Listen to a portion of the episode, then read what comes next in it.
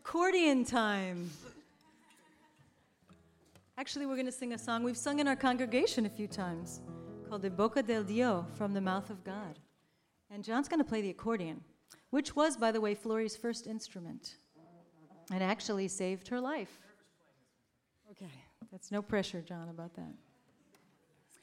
There's an incredible story of her Flory's parents put her on a train, took off her Star of David, and gave her false papers and said, Get on the train and just play your accordion, and we will meet you. And they sent her by herself.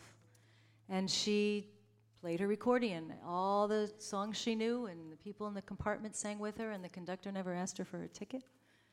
And so she often says how the accordion is the instrument that saved her life.